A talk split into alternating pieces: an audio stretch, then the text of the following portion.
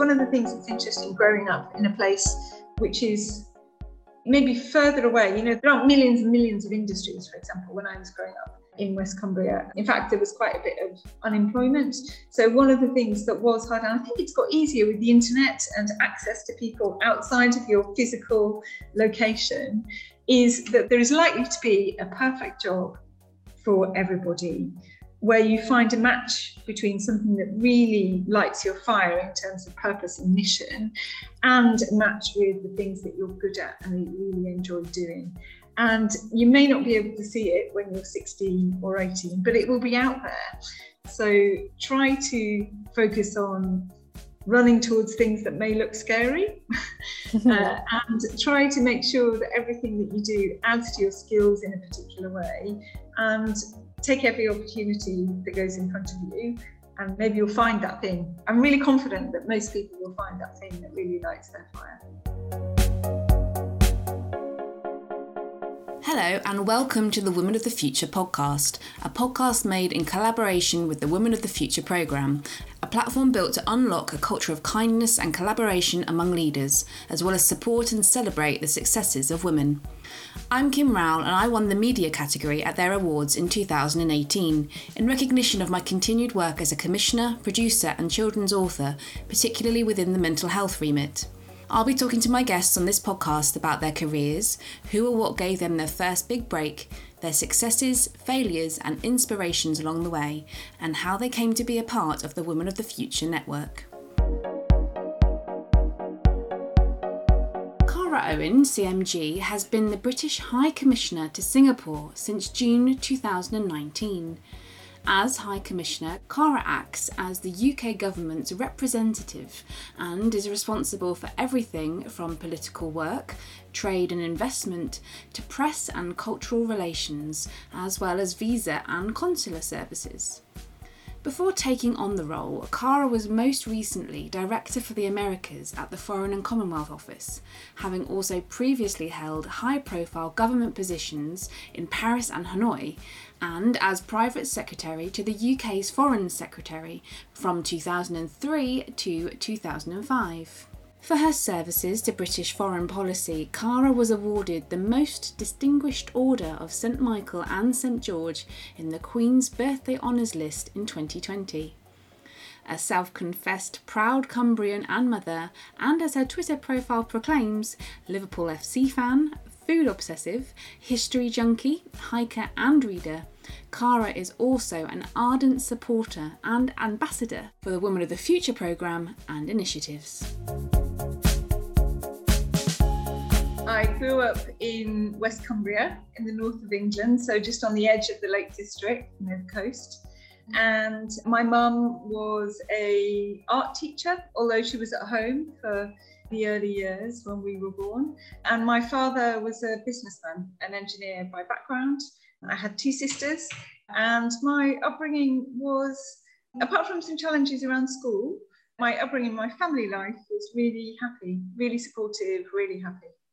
I found it really refreshing because I was looking on your Twitter account and it was like proud Cumbrian mo- mother, LFC fan, food obsessive, and there was this amazing photo of some food, and it, I just found that really a really nice and great way to be approachable. And I guess that's must just speak to your own roots and what's important to you, and that must have come from your upbringing, I guess, and your foundations.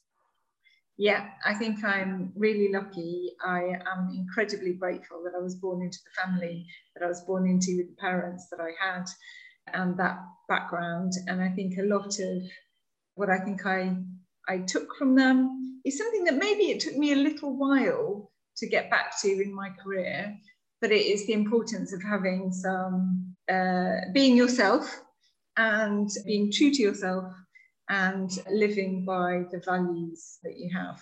So I think that took me a little while. I always live by my values, but comfort with being myself in my own organisation took me a little bit longer. And how did your school and university experiences help mould you in that guise as well? How did they influence you? And what were you like as a student? Were you particularly hardworking or were you the antithesis? Were you a bit of a rebel? What was school like for you? Yeah, no, I don't think anybody that was at school with me would call me a rebel. I think I'd say any naughtiness until I left home and went to university. Uh, so I enjoyed school. I found it really hard to narrow down the subjects that I was going to study because I basically enjoyed them all. I loved science, I loved humanities, I loved music. So it was quite hard, and languages. So it's quite hard to work out what I was going to study. Um, I guess if there is a sort of challenge in this lovely childhood that I'm painting, it was that I experienced a level of mean behaviour at school, I think. And that was really challenging both in junior school and in senior school. And there were times when I really sort of felt on the outside of everything that was cool and accepted and looked up to. And I think what did that what did that teach me? Well, number one, it taught me resilience. I kept on going into school regardless of what was happening at school. But I think it also it also sort of taught me at an early age that some people just aren't going to like you or get on with you, regardless of how you behave. So, in a funny way, it's just best to focus on what's important to you and going after the goals that you've got because you can't actually make somebody's mind up about you. So, you've just got to be true to yourself, live up to your values. You know, if they go low, you go high. somebody very famous uh, said, and just carry on and don't lose sight of what you're trying to achieve. I think you're right that it's one of the hardest lessons you have to learn in life. And I, I have a four year old daughter, and she's so innocent and just really open and just soaks everything up. And she, she's kind of saved us in the pandemic, to be honest, because she just lives in the moment. And you almost don't want her to have those kinds of experiences. But like you say, it's important too, isn't it? Because you do have to learn that you can't please all the people all the time. You're not always going to be liked. And sometimes you can maybe use that to your advantage or just use it to reinforce like you were saying resilience and strength of character and things like that which are really important in formative years yeah, I went to a really great talk by an educational psychologist at one of the schools that my daughters were at. And like you, you know, you think about, oh my goodness, the thought of them having the tiniest bit of hurt just hurts mm. my heart 20 times as much as it hurts them. But he said uh, the big thing I took away from that is that you have to do whatever you can to allow them the space to learn how to bounce back. Now, my kids haven't gone through the teenage years, and I do appreciate that there are real challenges for teenagers growing up. I'm sort of I'm doing quite a bit of reading about what it's like being a mother of teenage girls because they're just about to enter those phases. But I think um, this educational psychologist said, you know, the biggest single thing you can do for your kids is to help them learn how to fail well and work out what they're taking responsibility for, work out what they've got control of, and decide what they're going to do as a result of what's just happened to them. And I thought that was really super advice, really hard, really hard to make sure that you stand back. But I think it is really important. Let them make their own mistakes, right? But for you, you went on to study history at Sheffield. Yeah. How was that for you? And how you were saying there were lots of choices or lots of things that you liked and enjoyed. How did you decide on history? How did that win through for you? Well, I, did, well, I didn't in a sense because I actually went to Sheffield to study French and business studies. Oh, right. uh, and, I guess, um, and halfway through, you know, I, I, loved French. I realised that business studies wasn't for me. I was sitting in an accountancy lecture and I was thinking, oh goodness, this really isn't lighting my intellectual fire. And probably if I wanted to become an accountant, somebody could pay me to become an accountant afterwards, as you saw lots of big accountancy firms taking them on.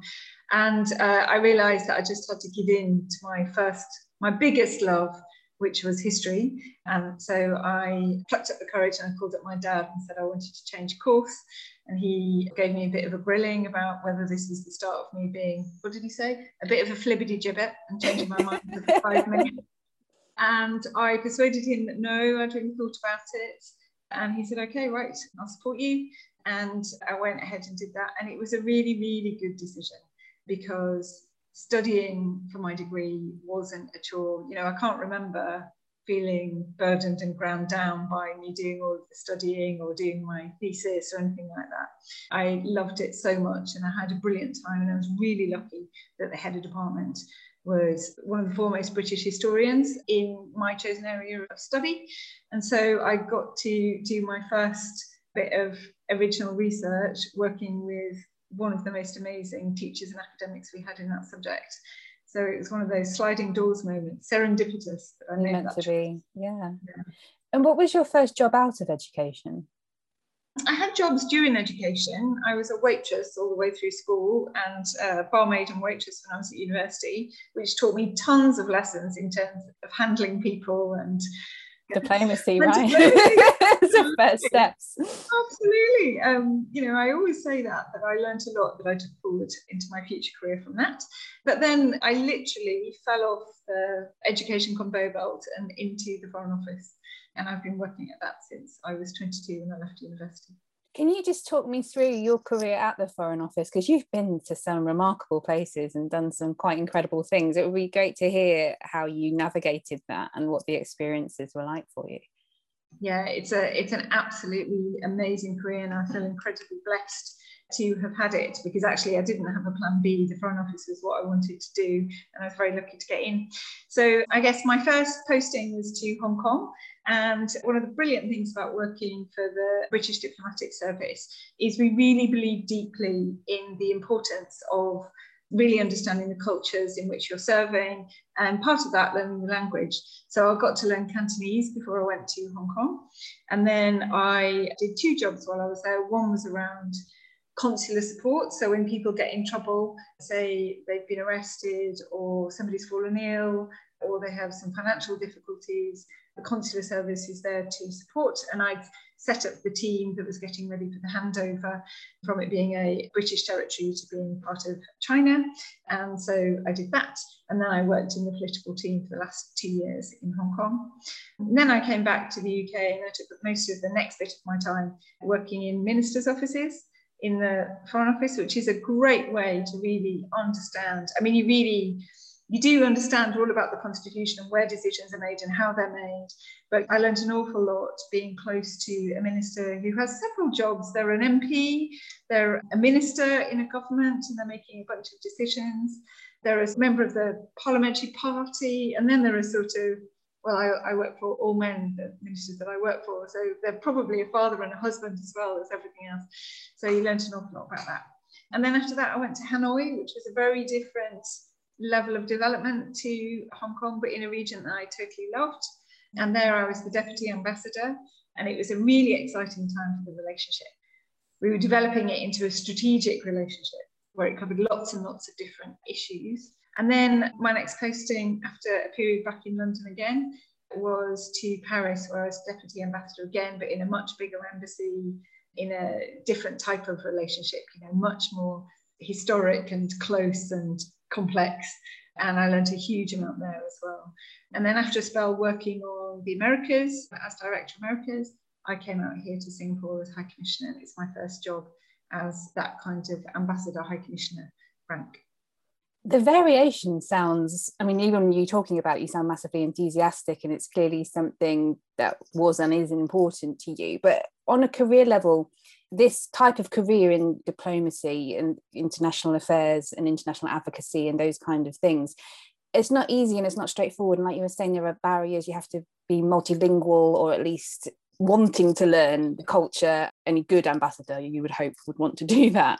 But what are the biggest challenges that you think you found? I mean, also you touched on there being a parent and things like that, and obviously the male figures that you were working with and having an appreciation of the demands on their time in that regard.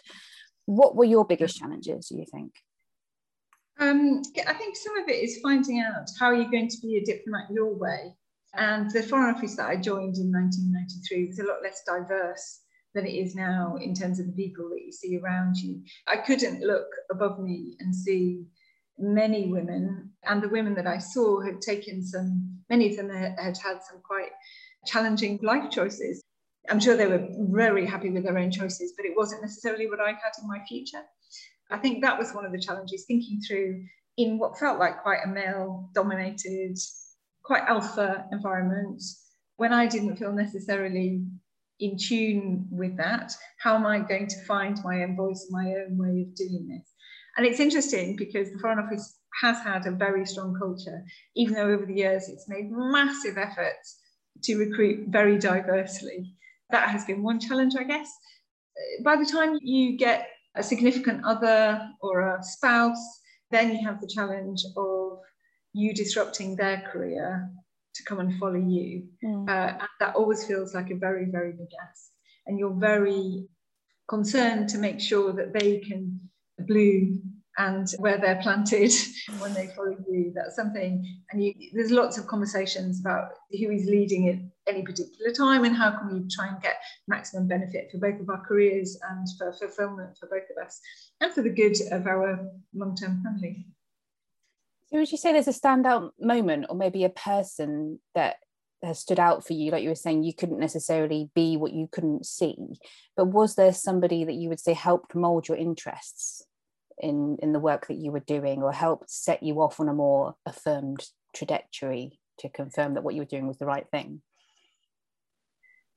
I think one of the wonderful things about working for my organisation, which is now called the Foreign Commonwealth and Development Office, is the sheer generosity of colleagues towards colleagues.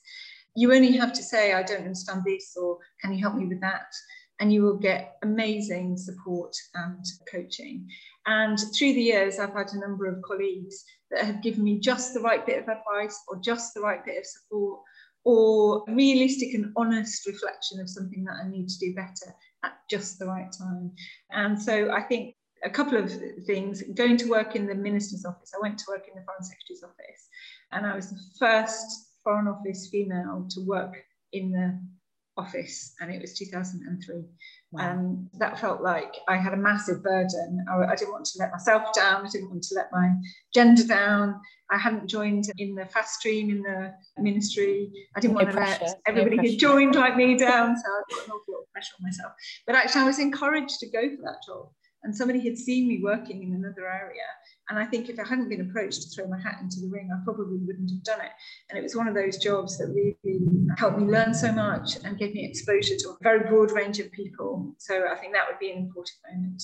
And then I had an ambassador in Vietnam who really, really, anytime I was hanging back and letting my lack of confidence get in the way of me really going for something, he'd metaphorically, not physically, push me in, you know, in the back to get me to step forward, always knowing that he would help if anything was going to go wrong or did go wrong, but really just saying, come on, stop hesitating, just go for it. And I think he helped me a huge amount in preparing to enter the senior management ranks in the ministry. There have been millions of others as well, but it would take up a whole 20 podcasts to tell you about I think also, like you say, sometimes it just takes someone to endorse you or to believe in you to then reaffirm your own belief in yourself and think, yeah, I can do this. It's just that. Yeah, or to give you a tough talking to, another mm. amazing colleague, a female colleague who's ahead of me, I remember feeling very sort of burdened by the fact that I hadn't joined in the elite stream inside the ministry. And by that time, you know, I was what, 38 or something like that. It's a long time since I joined, and I've got a big track record behind me of what I was doing. I remember saying, Cara, nobody cares. Nobody cares. just leave it behind you. I thought, oh yeah, nobody cares. It just seems to be me. And that was a, you know, that was a really good moment for her to sort of say, move on. Mm across all the work you've done, would you say there's any one thing in particular that stands out for you or that you're particularly proud of? Um, anytime anybody asks me this question, what jumps into my mind is my team and the people that have been working with me. So my proudest moments when I just feel like sort of crying with pride have all been because a team that I am part of or possibly in has done something really extraordinary through collaboration, through ambition, through just having a bit of brass neck to go for something that looked like it was unachievable. And I can think of lots of periods in my career when that has been true, be in terms of crisis response. So I've been involved in quite a lot of crisis response, for example, the terrorist attacks in France where it's our job as an embassy to make sure that we're there to work out what's happened, advise mm. uh, our government, and also be there to support any British nationals that are caught up in things like that. I've also been involved in crisis response from London, for example, when there have been horrendous hurricanes that have happened in the Caribbean and organising to respond to that. And helping a team be as good as they possibly can be are probably my proudest moments, I think. And then there are loads of pinching moments where you just can't believe that, you know, come from this little town in Cumbria, West Cumbria, and here I am standing in the room when the Queen is uh, welcoming, or the Prime Minister is welcoming the US President or something like that. How did this happen? So those are pretty amazing pinch me moments. Those pinch me moments, what do you think you would say to the little girl who grew up in Cumbria? What would you say to her? I think it wouldn't just be to me, it would be to everybody. Because one of the things that's interesting growing up in a place which is maybe further away, you know, there aren't millions and millions of industries, for example, when I was growing up. Uh, in West Cumbria. In fact, there was quite a bit of unemployment. So, one of the things that was hard, and I think it's got easier with the internet and access to people outside of your physical location, is that there is likely to be a perfect job for everybody where you find a match between something that really lights your fire in terms of purpose and mission and a match with the things that you're good at and that you really enjoy doing. And you may not be able to see it when you're 16 or 18, but it will be out there. So try to focus on running towards things that may look scary uh, and try to make sure that everything that you do adds to your skills in a particular way and take every opportunity that goes in front of you and maybe you'll find that thing. I'm really confident that most people will find that thing that really lights their fire. How did you first hear about the Woman of the Future programme and what inspired you to get involved with it? So I think it was probably Vicki Treadell's involvement in it from the beginning. So she is a senior female who's gone ahead of me in landing some of these big jobs. And she was a real passionate advocate for it inside our diplomatic network. So I think that was the first time I'd heard about it. And then, of course, the force of nature that is Pinky, it really engages as well. And I did it, but when I landed this job, it was a big thing, a big part of what we do to try and make sure that we continue to draw attention to rising female stars who are blazing trails in all kinds of different economic and government sectors. And it was something that I knew that I just really wanted to get involved in. And also the kindness in leadership thing really appealed to me because I know that I've benefited from it. Right, I have some quick fire questions for you just to finish. So okay. First one, what would you describe as your greatest success? Hmm. I think continuing to do study while I was doing a big full time job and had two children under five. So I was doing a master's, I was deputy ambassador in Paris and having two girls under five. And my husband said to me, I said, Oh, I'm not sure I'm going to be able to do this. And he said, You won't know until you start, and you definitely won't finish it if you don't start. So go for it and we'll work it out. Is that the master's you did at Cranfield? Uh, the first one I did at LSE. right. International strategy and diplomacy. And then about 18 months later, I did one at Cranfield on international HR. So it must have gone well for you to do two, I guess. I, would hope. I'd hope. I can feel the itch starting again. Oh, quite fancy. I keep going, no, Cara, no, don't do anymore. Are you quite yeah. keen to keep that? It sounds like you're quite keen to keep learning and to keep pushing yourself because that just sounds bonkers on paper. It's really stimulating finding a way that you can actually do some deep academic sense making of the things that you've learned along the way and it just helps you give a real clarity of thought and makes you also like action learning you think through what worked and what didn't and you can have a sort of insight into what might have a bit of reflection so, as well of what yeah, you can learn yeah. to move forward yeah okay exactly. um, what would you describe as your greatest failure so probably at a certain point i was heavily pregnant and i went for a range of jobs that were really important to me it's at one of those levels where i sort of had to pitch to get this next big job and I missed it. I was second about five times. And that was really quite tough. And I was starting to think, oh my goodness, should I just be like bidding down? What should I what should I be doing? Well, am I completely off track? And being sort of heavily heavily pregnant as well, everything felt like it was really important and I needed to land my next thing. So I'd say that was probably the thing that felt like my worst string of failures. And what happened after that though? Because like you say, you felt like giving up, but you clearly didn't. Yeah, no, I didn't. I had a word with a mentor and said, look, should I should I be giving up? Uh, and he said, no, really, really keep at it. You know, there'll be reasons why you didn't get those and you just need to keep going. And also, I had a word with somebody that had been interviewed me for something. He'd said, oh, no, no, no, your interview approach is fine. You're doing really well. You just need to keep going. And I said, well, it can't be. I don't want to be nearly there. I want to be really there. And he took the time to say, well, give me a week. I'm really going to think about that. And then I'm going to come back to you with some advice. And then we had 45 minutes on the phone. And he gave me some really super advice that I've been using since. And I went for it the next time and I got the next job. I think my baby, my baby was about four weeks old. Oh my goodness. That next one, yeah. There's also you hear stories, and I remember reading that Sheryl Sandberg. I refer to her quite a lot, but I mean, obviously, she's not the only woman leader out there. But she was talking about women being reticent to push themselves forwards when they want a family because they just see that they, they have to lean back rather than leaning in. Uh, I think she recollected a story of when she'd interviewed a woman who she thought was the absolute best candidate for the job, but she could see that she was holding back. And she was like, You want a family, don't you? What if I said to you, it doesn't matter we will support you through this etc and it feels like that kind of person or that kind of leader is the exception to the rule but to hear you tell your story of being heavily pregnant and still going for it which is fantastic and i would I would do the same. But a lot of women out there might not. What would you say? What would you say to them? Or you know, I mean, and we appreciate everyone's different. Yeah. So one of the roles that I did inside the Foreign Office was um, head of diversity and equality, and my big focus at the time was trying to crack why aren't we getting the senior females.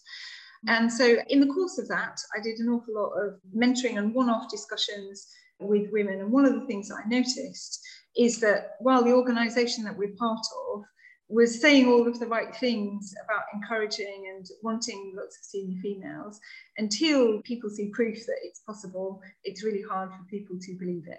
So, really cracking that critical mass and making sure that there are people that you can see ahead of you that are doing things in a way that you can recognise is important. But I did notice as well that I felt that women who were having families were making really sort of extreme and long-term choices about their careers that I thought really weren't necessary. So they were making the conclusion that if I need to step back at this moment because I want to spend more time with my kids, I am therefore choosing family over career and I will miss that bit of the escalator or the conveyor belt or whatever you're thinking of in terms of forward movement. It doesn't always have to be up for you to be having a really fantastic and fulfilling career. Um, and so that was one of the things that I gave a lot of thought to. You know, how can you encourage people not to think that that's an extreme moment, that that's just a period of life, and that there are definitely ways back in.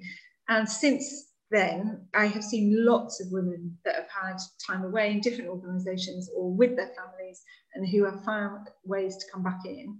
And some of them are some of my most inspiring colleagues who, when they came back in and they were bidding for jobs and they were applying for jobs, everybody wanted them to come and work for them. And those kinds of people are giving lots of encouragement that you can make those choices. And it's not just women, actually, men want those choices too. It's great to hear. So, the mantra of Women of the Future is kindness and collaboration. What does that mean to you in both your personal and professional life? Oh, um, everything. So, I am High Commissioner here in Singapore we absolutely will not achieve everything that the UK can achieve here in Singapore if we don't have perfect collaboration across all of the different departments that I've got, all of the different policy areas, because no one issue sits on its own. Collaboration is one of the core values of the High Commission in Singapore. The others are opportunity, respect, and excellence. And it's very, very, very important to us. And kindness you know, I can think of several times when people have been incredibly kind to me, particularly when you're really up against it and it looks like you're on a moment of kind of success or failure and you could drop off either side. And so I can remember some incredible moments of kindness when somebody's come up to me. And it takes courage for them because actually, when something looks like it's going to fail, lots of people might be tempted to go in the other direction in case it's contagious. But to come up and say, what can I do to support? Or I'm here to support, I don't want to get in your way, but is there anything I can do? I'm incredibly grateful for that. And I think people that join our organisation, the High Commission here in Singapore, what they always say is how welcoming and kind it is. And that makes me feel really proud because that is the kind of environment that people can flourish in. Is there anything that scares you? Oh, I'm a mum now, so I don't think I need to say anything more. everything, absolutely everything.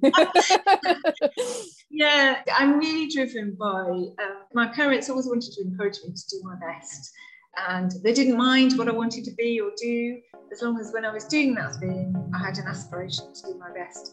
So I guess one of the things that worries me is if I ever think that I had something difficult in front of me and I didn't do my best to make it happen, to make it be a success. And what's left on your to-do list? Oh my gosh, so much, so much. um, Longest list. Oh, uh, gosh, there is so much. There are so many amazing jobs. I would, I would love to be on a board of a totally different type of organisation so that I could really continue to learn and also to bring a bit of diversity to their thinking. I can see lots of other jobs I want to do inside this organisation or inside public service. I don't know, my master's could get converted into a PhD at some point. I don't know. There's tons I would love to do. I'm sure I've forgotten something really important that I should have said. But anyway, there's just. I see that you're big into biking and hiking and that kind of thing. Yeah. So you got nice and muddy on Mother's Day, which looked fantastic. looked fantastic to me. I was like, I want, I want yeah, a piece of that. We've got a family motto when I'm out with girls: if you don't come home dirty, you haven't had a good day. So I believe in the restorative and freeing power of nature and uh, getting a bit mucky, which in Singapore sometimes that can be hard to find. You've got to seek that out. So we do. Cara, thank you so much for your time. I really appreciate it. And it's afternoon there and morning over here. So thank you for making it work for us. I'm hugely appreciative. Thank you very it much. It was a real pleasure. Thank you for being so lovely to talk to. Thank you for listening to this week's episode of the Women of the Future podcast. If you enjoyed it, please hit the subscribe button, and while you're there, why not give us a rating and review? You know you want to. For more about the Women of the Future Awards, network, and initiative, please visit www.womenofthefuture.co.uk. See you soon.